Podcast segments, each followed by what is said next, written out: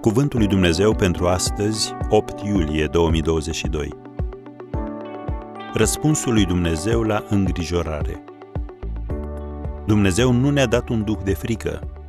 2 Timotei 1, versetul 7. Biblia ne spune că Dumnezeu nu ne-a dat un duh de frică, ci de putere, de dragoste și de chipzuință. Biruința asupra fricii începe cu înțelegerea faptului că frica este un duh care nu vine de la Dumnezeu.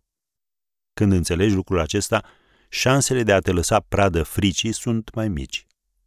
Așadar, ce ne-a oferit Dumnezeu în locul fricii? Trei lucruri. Întâi, putere. Nu vorbim aici de tehnici de autoperfecționare și de gestionare a stresului. Este vorba de ceva mai profund decât reducerea anxietății pentru a-ți face viața mai plăcută este acea convingere fermă care pătrunde până în centrul ființei tale că toate lucrurile care au legătură cu tine se află în mâna unui Dumnezeu iubitor care dorește ce este mai bun pentru tine. De aceea, toate lucrurile lucrează împreună spre binele tău și poți trăi fără îngrijorare. Vezi Romani 8, versetul 28. Al doilea lucru pe care ne l-a dat Dumnezeu, dragoste. În Biblie citim că dragostea desăvârșită izgonește frica.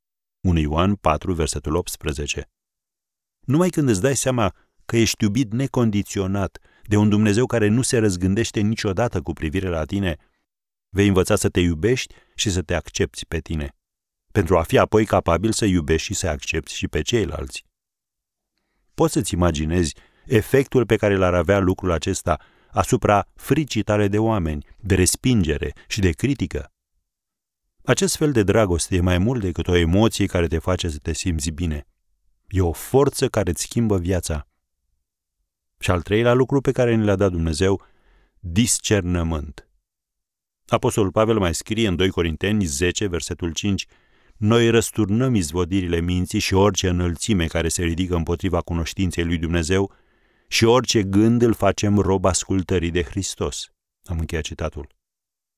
Așadar, aceste trei lucruri, putere, dragoste, chipzuință, constituie răspunsul lui Dumnezeu la îngrijorarea ta de azi.